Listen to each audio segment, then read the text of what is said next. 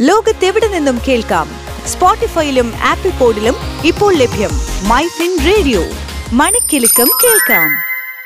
Hello MyFin radio note the പോയിന്റിലേക്ക് സ്വാഗതം. ഇന്ന് നമ്മൾ മ്യൂച്വൽ ഫണ്ടിൽ നിക്ഷേപിക്കും മുൻപ് അറിഞ്ഞിരിക്കേണ്ട ചില കാര്യങ്ങളെ കുറിച്ചാണ് സംസാരിക്കാൻ പോകുന്നത്.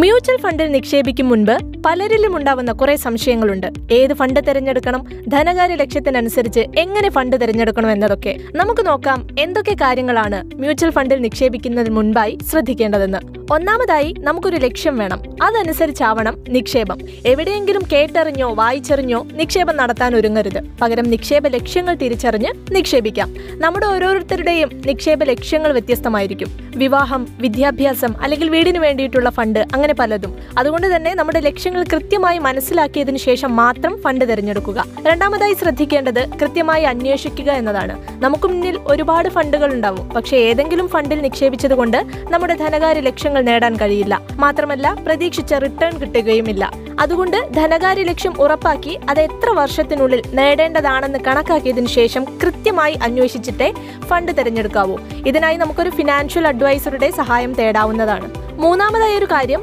റിട്ടേണിനെ കുറിച്ചൊരു അമിത പ്രതീക്ഷ വെക്കാതിരിക്കുക എന്നതാണ്. പ്രത്യേകിച്ചും ആദ്യമായി നിക്ഷേപം നടത്തുന്ന ആളാണെങ്കിൽ നിക്ഷേപം തുടങ്ങുന്നതിന് മുൻപായി ഇത്ര റിട്ടേൺ ലഭിക്കുമെന്ന പ്രതീക്ഷ വെക്കാതിരിക്കുക. മ്യൂച്വൽ ഫണ്ടിൽ ലാഭവും നഷ്ടവും സംഭവിക്കാം. അതിനാൽ നഷ്ടം കൂടെ കണക്കിലെടുത്ത് വേണം നിക്ഷേപം നടത്താൻ.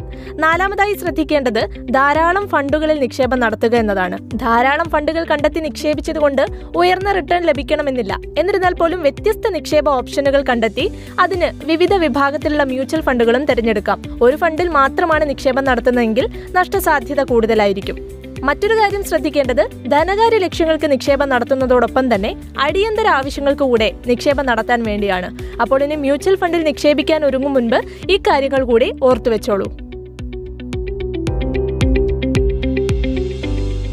Switch to Business MyFin Point.